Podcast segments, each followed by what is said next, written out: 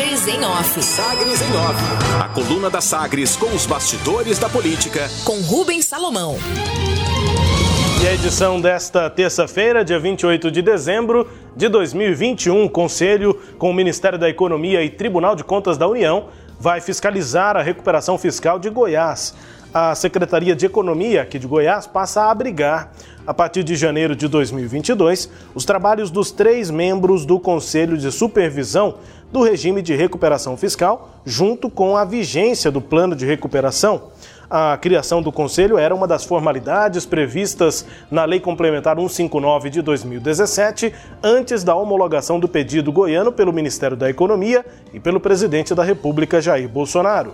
E o Conselho foi instituído ainda no início desse mês pelo ministro Paulo Guedes. O colegiado vai ter dedicação exclusiva à fiscalização do cumprimento do plano de recuperação fiscal e vai ter lugar físico para os trabalhos na Secretaria de Economia, com remunerações pagas pelo governo federal em cargos de direção e assessoramento superior. O governo goiano indicou o ex-secretário da Casa Civil, Alan Tavares, para trabalhar junto com os representantes do Ministério da Economia, Sara Andreozzi, e do Tribunal de Contas da União, o TCU, Paulo Roberto Pinheiro Dias Pereira. A lei que institui o regime de recuperação fiscal foi alterada neste ano de 2021 e mudou poucos detalhes e prazos previstos para a atuação desse conselho.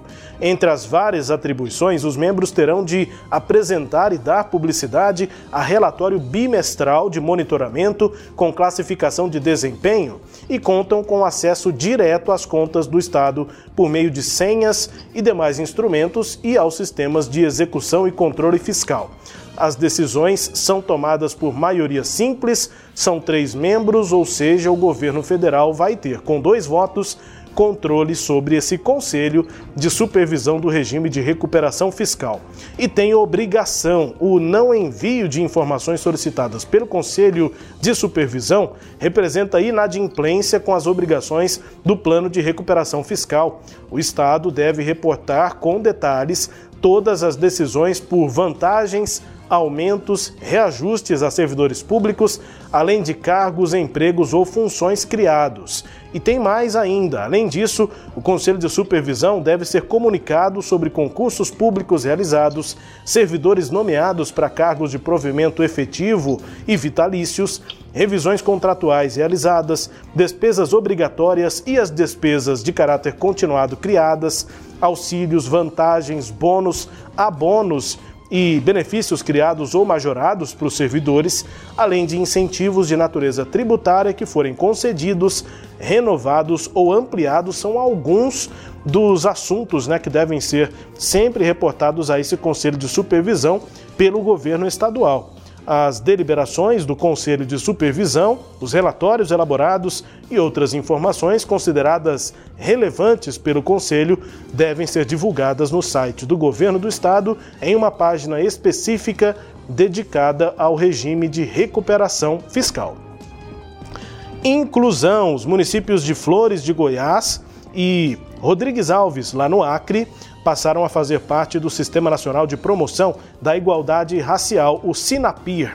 Segundo dados do IBGE, Flores de Goiás tem cerca de 12 mil habitantes, 75% que se autodeclaram negros. Já a cidade acreana de Rodrigues Alves, dos 15 mil habitantes, 78% são negros. Com a entrada dessas duas cidades, Flores de Goiás e também Rodrigues Alves lá no Acre, o sistema agora conta com a participação dos 24 estados, o Distrito Federal e 144 municípios, trabalhos que são coordenados pela Secretaria Nacional de Políticas de Promoção da Igualdade Racial do Ministério da Mulher, da Família e dos Direitos Humanos.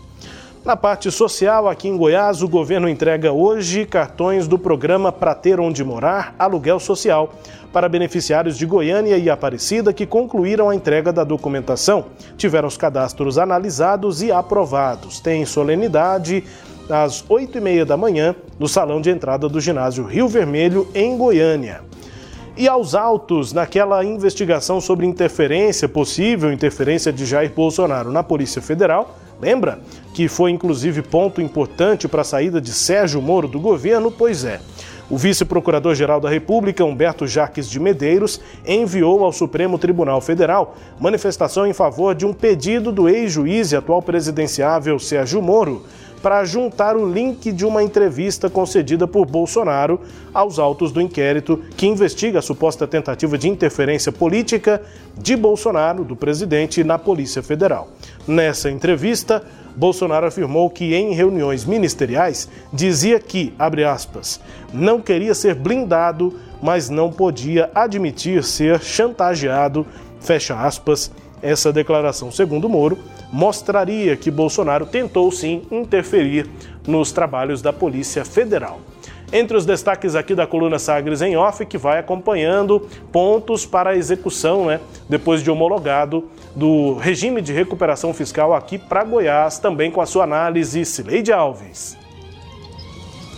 Pois é, Rubens, esse, o documento foi assinado, né, o documento de adesão de Goiás ao regime de recuperação fiscal pelo, foi assinado pelo presidente da República, Jair Bolsonaro, na, na véspera do Natal, dia 24 de dezembro, para vigorar a partir de 1 de janeiro. Então, em 1 de janeiro, Goiás já é obrigado a seguir as regras do regime de recuperação fiscal.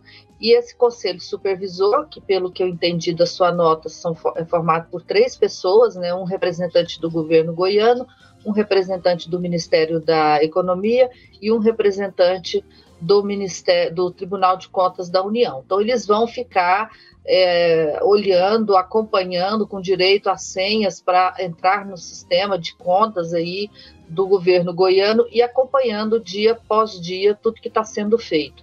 E uh, o, o, a, o plano de recuperação fiscal prevê que o, o, Estado poderá descumprir algumas das regras do artigo 8 do decreto do presidente da República que estabeleceu é, todas as regras de adesão. Então, a, a, os, os, as proibições são de contratação, de reajuste salarial, de promoção de cargos e carreira, entre outros.